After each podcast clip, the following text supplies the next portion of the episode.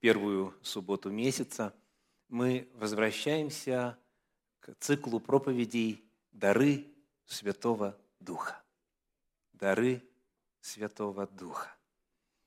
У нас седьмая проповедь в этом цикле. Первые три были вводными, и три последующие были посвящены трем дарам Святого Духа. Помните ли вы, сколько всего даров? 28.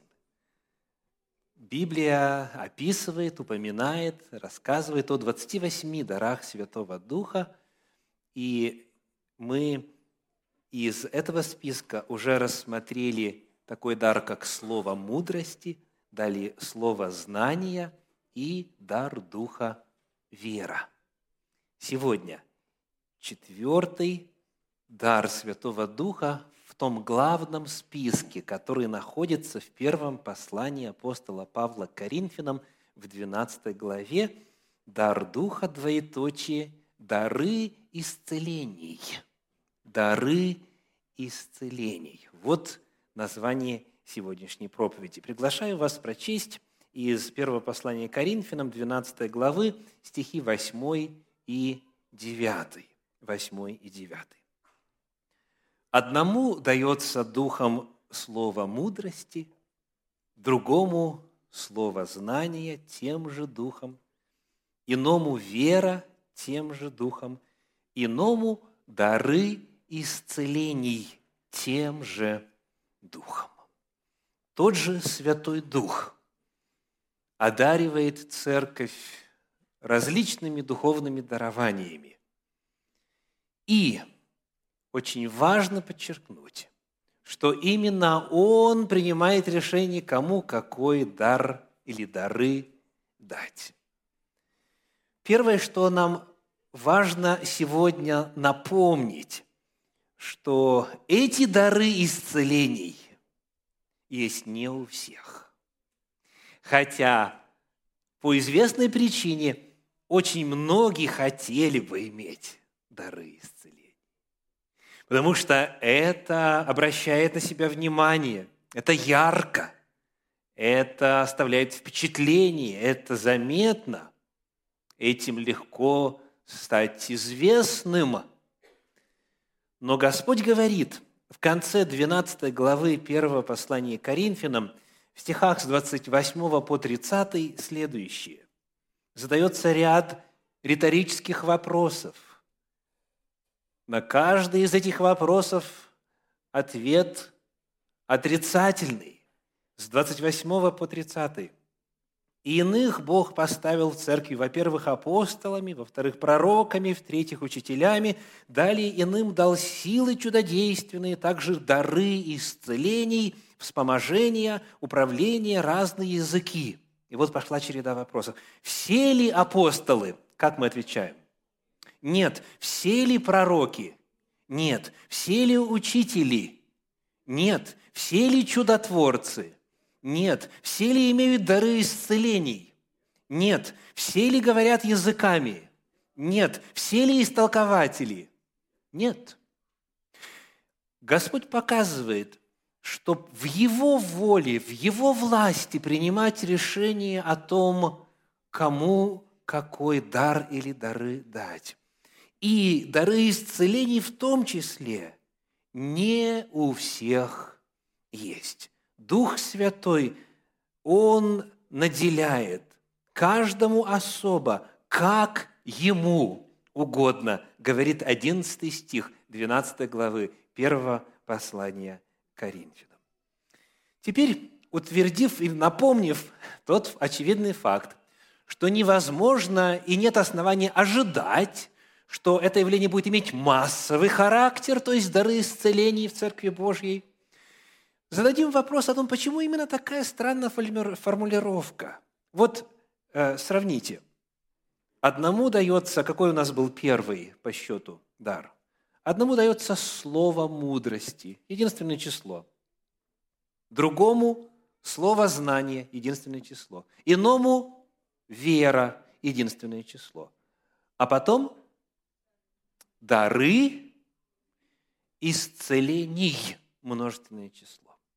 Почему такая формулировка? Почему не дар исцеления, а дары, первое слово множественного числа, исцелений, второе слово множественного числа, что полностью соответствует подлиннику, так и в оригинале, дары исцелений. Почему? Почему? Ну, не вдаваясь в подробности, можно предположить, что, очевидно, в силу того факта, что есть разные болезни. Скажите, а если вы пришли, допустим, с язвой желудка, или второй человек, другой человек пришел с раком желудка, будет ли исцеление одинаковым? Нужно ли, можно ли допустить, что лечить будем и того, и того одинаково? Нет, конечно. Каждая болезнь требует своего лечения, своего исцеления. И слово «исцеление» в оригинале, в греческом языке, на котором написано апостольские писания, часто звучит так «терапео». Знакомо? Терапия, терапия, лечение. Есть и иные слова, глагол «химао» и иные, но в том числе терапия. Терапия в каждом случае разная. То есть, во-первых, это дары исцелений, потому что нет шаблонного метода, нет шаблонного способа для исцеления всех болезней одним способом. Разные болезни, разные исцеления, разная терапия. Так? Это как бы очевидно. Но здесь наверняка есть и больше. Скажите, можно ли сказать, что если одному, второму, третьему, четвертому и пятому человеку поставлен одинаковый диагноз, вот точно одинаково врач написал, допустим, ну, не знаю, слепапния, допустим, два, три, четыре, пять человек, одинаковый у них диагноз. Будет ли это означать, что всех этих пятерых нужно лечить одинаково? Современная медицина – Стандартная медицина, как правило, отвечает «да». Диагноз посмотрели, выписали. Посмотрели, то есть каждый человек, он должен быть продиагностирован. И как только диагноз поставлен, мы знаем, как лечить. Шаблонно лечим. Есть лекарства, правильно? Слава Богу, современная медицина, уже вот медицина 21 века, она начинает – подходить к лечению даже одних и тех же заболеваний по-разному. Уже задают вопросы об образе жизни, о генетике, задают вопросы о том, как можно именно к этому человеку приспособить лечение вот этой болезни. То есть одну и ту же болезнь лечат по-разному, потому что у одной и той же болезни, у одного и того же диагноза могут быть разные причины – вот давайте посмотрим на пример Иисуса Христа. Евангелие от Луки, 18 глава, стихи с 40 по 43. Луки, 18 глава, с 40 по 43. И Иисус, остановившись, велел привесть его к себе. И когда тот подошел к нему, спросил его, «Что ты хочешь от меня?» Он сказал, «Господи, чтобы мне прозреть». Иисус сказал ему, прозри, вера твоя спасла тебя. И он тотчас прозрел и пошел за ним, славя Бога, и весь народ, видя это, воздал хвалу Богу. Слепец. Как его Иисус исцелил? Словом. Словом. Он сказал, прозри, и Евангелие говорят, тотчас прозрел. То есть мы уже знаем, как лечить слепоту. Что надо говорить? Прозри. Да? Легко. Прозри. И он тотчас прозрел. Однако в Евангелиях описывается еще два случая, когда у человека была точно такая же проблема – слепота. Давайте посмотрим, как в тех случаях Иисус лечил людей. Евангелие от Марка, 8 глава, стихи с 22 по 25. Марка, 8 глава, с 22 по 25. «Приходит в Вифсаиду, и переводят к нему слепого и просят, чтобы прикоснулся к нему. Он, взяв слепого за руку, вывел его вон из селения. И, плюнув ему на глаза, возложил на него руки и спросил его, видит ли что. Он, взглянув, сказал, «Вижу проходящих людей, как деревья». Потом опять возложил руки на глаза его и велел ему взглянуть. И он исцелел и стал видеть все ясно. Вопрос. Почему бы не воспользоваться коротким, легким способом? Прозри. Как вы думаете, Иисус мог это в этом случае сделать? Была бы сила в его словах той же? Безусловно. Нет, он лечит этого слепца по-другому. Плюет ему на глаза и говорит, ну как, помогло? Возлагает руки один раз, возлагает руки другой раз. И он исцеляет его в два этапа. Причем, если в первом случае, который мы прочитали, это было среди народа, и весь народ хвалил Бога, то здесь он его одного выводит за город, и один на один с ним сеанс исцеления производит. Итак, как исцелять слепого? Что теперь мы знаем? Да. Теперь третий случай. Евангелие от Иоанна, 9 глава, стихи 6 и 7. Евангелие от Иоанна, 9 глава, стихи 6 и 7. Сказав это, он плюнул на землю, сделал брение из плюновения и помазал брением глаза слепому. И сказал ему, пойди, умойся в купальне Силаам, что значит посланный. Он пошел и умылся, и пришел зрячим. Это был как бы самый грязный способ. То есть плюнул на землю, перемешал с пылью, этим делом намазал и отправил. И когда тот умылся, тогда исцелился. Вопрос, откуда Иисус знал, что нужно делать в каждом случае? И почему Он не лечил слепоту одинаково для всех? Сказал слово, и человек прозрел. Потому что люди разные, слепцы разные, их духовное состояние разное, причина, вызвавшая болезнь, разная. Бывает, что и причины нет, кроме как генетики. Он родился слепым, да, один из этих слепцов. И все эти нюансы, все эти моменты целитель должен принимать во внимание, чтобы исцелить правильно. Приведу вам иллюстрацию, которую приписывают служению обществу Авиценне. Авиценна – известный врач древности. Он принимал учеников. И однажды у него появился очень старательный новый ученик. И к великому лекарю в тот раз привели слепого. Он его исследовал, поставил диагноз и сказал ученику, какие ингредиенты нужно смешать, чтобы получилось две лепешки. Он в точности все сделал. Глазам больного приложили эти лепешки, и на другой день он прозрел. У этого ученика сосед тоже был слепой.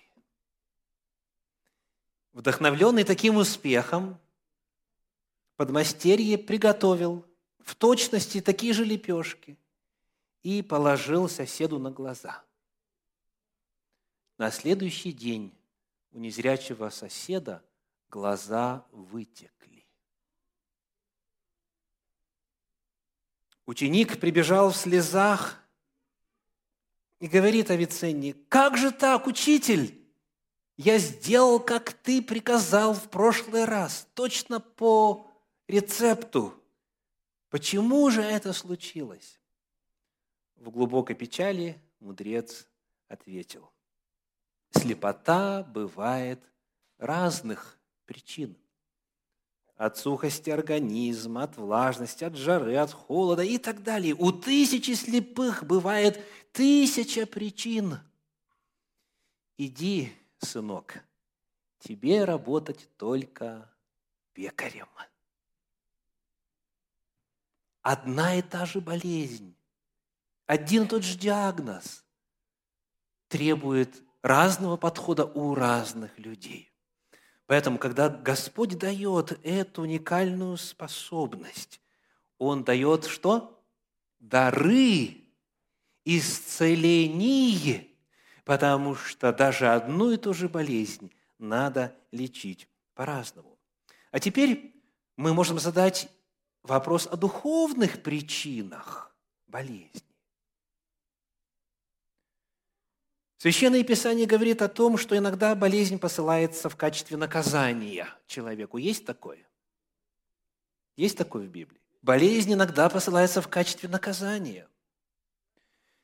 Иногда болезнь посылается в качестве профилактики, чтобы не случилось что-то, чтобы не возгордился человек. То есть в качестве предотвращения, в качестве средства воспитания, не наказания, а средства воспитания. Есть и иные причины, самые разные. Это может быть проклятие, это может быть очень много причин. Об этом мы подробно говорили в цикле проповедей служения исцеления. Там есть 10 проповедей, и весь этот цикл доступен в YouTube. Стоит только набрать «Служение исцеления», и вы их найдете.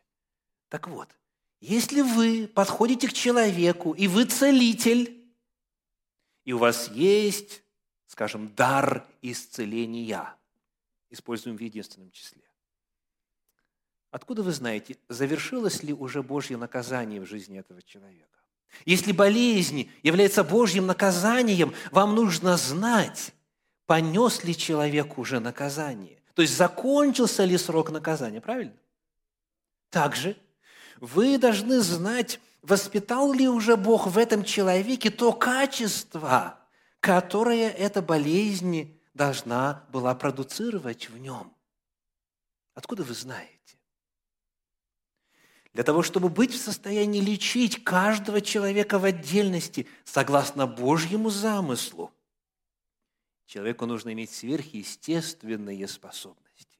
Именно дары исцелений – потому что помимо терапии к этому дару еще кое-что нужно иметь. Поэтому это не дар, а дары. Что же именно? Ну, давайте посмотрим на две иллюстрации из служения апостолов. Книга «Деяния апостолов», 3 глава, стихи с 1 по 8. «Деяния апостолов», 3 глава, стихи с 1 по 8. «Петр и Иоанн шли вместе в храм в час молитвы 9. И был человек хромой от чрева матери его, которого носили и сажали каждый день при дверях храма, называемых красными, просить милостыни у входящих в храм. Он, увидев Петра и Иоанна перед входом в храм, просил у них милостыни. Петр с Иоанном, всмотревшись в него, еще раз, всмотревшись в него, сказали, взгляни на нас. И он пристально смотрел на них, надеясь получить от них что-нибудь. Но Петр сказал, серебра и золота нет у меня, а что имею, подчеркиваю глагол, имею. У Петра кое-что было, кое-что он имел. А что имею, то даю тебе во имя Иисуса Христа Назарея, встань и ходи.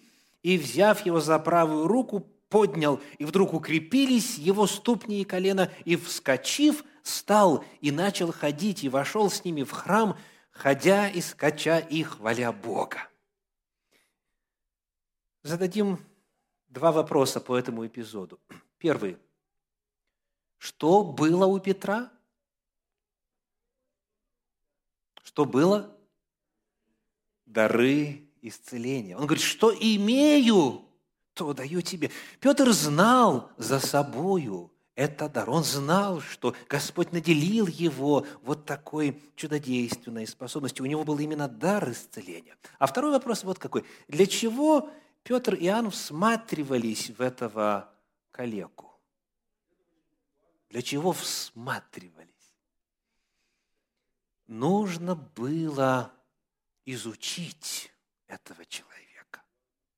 Нужно было всмотреться, нужно было понять его, нужно было увидеть, что же нужно было увидеть? Вторая иллюстрация из книги «Деяния апостолов», в данном случае 14 глава, стихи с 8 по 10. Деяния апостолов, 14 глава, с 8 по 10. «В Листре некоторый муж, не владевший ногами, сидел, будучи хром от чрева матери своей, и никогда не ходил. И он слушал говорившего Павла, который, взглянув на него и увидев, что он имеет веру для получения исцеления, сказал громким голосом, «Тебе говорю, во имя Господа Иисуса Христа, стань на ноги твои прямо». И он тотчас вскочил и стал ходить. Когда Павел в данном случае смотрел на человека, что ему нужно было увидеть? Веру. Он, сказано, взглянув на него и увидев, что он имеет веру. Ну, теперь вопрос ко всем присутствующим. Можете ли вы определить, есть ли у человека вера? Вот в первый раз вы видите человека, да, вот как в этом случае. Павел пришел в этот город, в Листру, и проповедует, и вот среди присутствующих он видит, у этого есть вера. Можете ли вы определить, у кого есть вера? Дорогие мои, если вы вспомните некоторых людей в своей жизни, я вам гарантирую, что вы откопаете в памяти тех, которые, ну, такие были верующие, ну, такими выглядели верующими – и всеми манерами, и голосом дрожащими, слезами на глазах, и так далее, и так далее, и так далее. А потом, когда нужно было проявить веру, не только веры след простыл, и их след простыл. Узнать, что в человеке, есть ли у него вера на самом деле, это сверх человеческих сил. Можно догадываться – можно как-то предполагать, но знать может только Господь. И потому об Иисусе Христе написано Евангелие от Иоанна, 6 глава, 64 стих, Иоанна 6, 64. «Но есть из вас некоторые неверующие», – сказал Иисус. Это кому Он говорит? Ученикам Своим. Спасибо ученикам своим, последователям своим ближайшим. Говорит, есть из вас некоторые неверующие. И дальше написано, ибо Иисус от начала знал, кто суть неверующие, и кто предаст его. И чуть дальше написано, с этого времени многие перестали за ним ходить. Иисус знал, Он знал, Он точно знал внутреннее человека. Так вот, знать, есть ли вера у человека для исцеления, знать, не закончился ли для человека период воспитания этой болезнью, знать, понес ли он уже наказание, знать причину, знать внутренний мир его, может только тот, кто от Господа получил дары исцелений. То есть исцелить – это одно дело, но нужно еще все обстоятельства, все оттенки, нюансы воли Божьей для этого человека тоже знать, чтобы подойти не просто «Господи, если тебе угодно, исцели этого человека, молиться», а подойти и сказать «Во имя Иисуса Христа встань и ходи». То есть, чтобы быть в состоянии делать так, необходимо иметь дары – которые сопутствуют самому исцелению. Хочу для вас процитировать очень глубокую строчку из книги Джеймса Закрисона. Книга называется «Практические духовные дары». Павел рекомендовал Тимофею естественное средство от боли в желудке – вместо того, чтобы передать ему один из чудесных платков, которые с таким успехом использовались в Ефесе. «Ради желудка твоего и частых твоих недугов, — говорит он, — принимай то-то и то Так?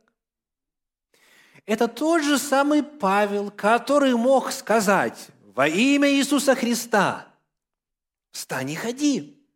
Это тот же апостол Павел, Давайте прочитаем. Деяния апостолов, 19 глава, стихи 11 и 12. Деяния апостолов, 19 глава, стихи 11 и 12. «Бог же творил немало чудес руками Павла, так что на больных возлагали платки и опоясания с тела его, и у них прекращались болезни, и злые духи выходили из них. И Джеймс Закрисон пишет, послал бы ему чудесный платочек, и не нужно было бы ему рекомендовать вот это пей, вот это не пей, там и так далее. Так? Мы видим, что человек Божий, апостол Павел, у которого, вне всякого сомнения, были дары исцеления – знал, когда их применять, а когда не применять. И какому что человеку Бог именно в этот момент прописал, какую терапию, какое исцеление. Не было массовости, не было вот так вот без разбора для шоу, для привлечения внимания. Да, многих исцеляли. Но Христос, например, пришел в Назарет, и что, помните, сказано о нем? И не мог там многих исцелить, по неверию их. По неверию их. Божьи дары исцеления, они сопровождают откровениями от Господа. Вот что об этом написано в церковном комментарии. Судя по всему, имеющие этот дар обладали в своем служении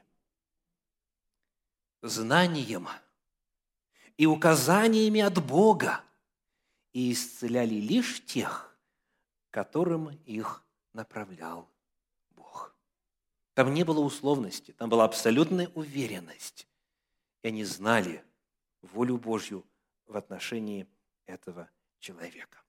Потому давайте, завершая описание этого дара, этих даров исцелений, дадим определение. Вновь из книги Закрисона «Практически духовные дары». Дар исцеления – это уникальная способность, которой Бог наделяет некоторых членов Церкви Христовой служить в качестве человеческих посредников, через которых Богу угодно исцелять болезни и восстанавливать здоровье, не прибегая при этом к помощи традиционных средств. Вот что такое дары исцелений. Напоследок – а если вы такого человека не знаете, если вы не видели ни разу, как происходит это божественное исцеление через именно человека, имеющего этот дар, как быть? Есть ли какая-то надежда на исцеление, если нету человека с дарами исцеления? Этот вопрос мы подробно исследовали в последней десятой проповеди цикла служения и исцеления. Эта десятая проповедь называется «Общество целителей».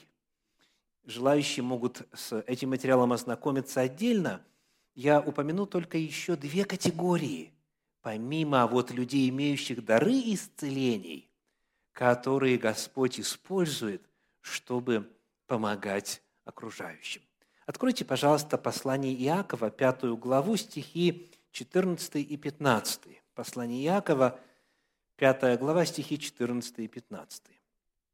«Болен ли кто из вас?» Что надо сделать? «Пусть призовет пресвитеров церкви». Обратите внимание, не сказано «пусть найдет человека с дарами исцелений. Это хорошо, когда таковые есть. Но они могут быть недоступны. Они могут находиться, кто его знает, где, если вы не встречали, не видели, не слышали. Призовите пресвитеров, а пресвитеров своих вы знаете, да? Пресвитеров своих вы можете пригласить. Пусть призовет пресвитера в церкви, и пусть помолятся над ним, помазавший его елеем во имя Господне, и молитва веры исцелит болящего, и восставит его Господь, и если он соделал грехи, простятся ему. Можно ли мне попросить поднять руку тех, кто участвовал в служении елеопомазания для исцеления? Спасибо. Можно ли мне попросить поднять руку тех, кто испытал силу этого служения? Кто знает, видел лично, встречал или на себе испытал? Спасибо. В этой общине мы слышали уже немало свидетельств о том, как Господь исцеляет. Вот этим путем. Пресвитеры, они не обязаны по статусу иметь дары исцелений. У них другая функция. Но, коль скоро это видимые представители Божьи, видимые представители тела Христова на земле, то через них Господь совершает это служение. Минимум двое совершают, да, пресвитеров. Потому в восточном христианстве это служение названо термином соборование, потому что нужно двоим минимум собраться. Минимум два служителя совершают это служение. Поэтому Господь продолжает свою силу изливать, даже если собрались пресвитеры, у которых нет этого особого дара. Но они в соответствии со Словом Божьим все совершают в соответствии с указанными условиями, и Господь являет свое исцеление. А дальше в этой же пятой главе указана еще одна категория, третья категория целителей. Мы читаем 16 стих. «Признавайтесь друг пред другом в проступках и молитесь друг за друга, чтобы исцелиться. Много может усиленная молитва праведного». Итак, кто за кого здесь молится? Кто за кого? Друг за друга. То есть община, те, кто принадлежит вот к обществу верующих. Если узнают, что кто-то заболел, они начинают о нем молиться. Даже и не пресвитером можно молиться. Так по тексту. Ну, некоторые даже и улыбаются. Я за вас очень рад. Любой может молиться о здоровье. Молитесь друг за друга, чтобы исцелиться именно. То есть телу своему на земле, телу Христову на земле, Господь дал власть быть чадами Божьими, и в том числе дал власть молиться за исцеление друг друга. И через эти молитвы сколько людей вот в этой общине писали просьбы о молитве. И община молилась, и приходило исцеление. Можно попросить руку таковых поднять, кто просил об исцелении молитвенных нуждах и получал его. Аллилуйя! Благословен Господь. Три категории целителей есть в Церкви Господней. Во-первых, те, кто обрел дар, особый дар, дары исцеления. Во-вторых, это пресвитеры, которые совершают особое служение или помазание. И в-третьих, это все члены тела Господня. Молитесь, друг за друга, чтобы исцелиться. Много может усиленная молитва. Господь слышит эти молитвы. Он отвечает на эти молитвы. Слава Господу за это.